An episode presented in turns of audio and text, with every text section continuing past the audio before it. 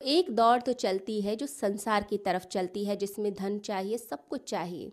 लेकिन जब व्यक्ति उससे उब जाता है, थक जाता है तो दूसरी दौड़ की तरफ़ भागता है, वो दूसरी दौड़ होती है परमात्मा की।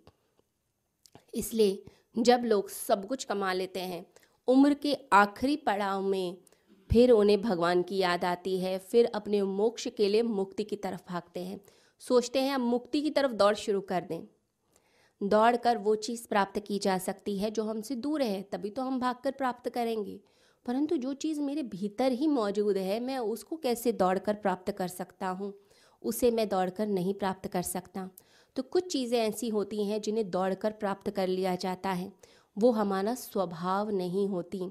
धन हमारा स्वभाव नहीं है, धन बाहर है। इसलिए उसके लिए दौड़ लगानी पड़ती है, मेहनत करनी पड़ती है। और कोई ज़रूरी नहीं कि दौड़ लगाने के बाद वो धन वाकई में मिल भी जाए। इसलिए बहुत कम लोग धनी होते हैं, बाकी लोग निर्धन होते हैं। परंतु परमात्मा एक इंच का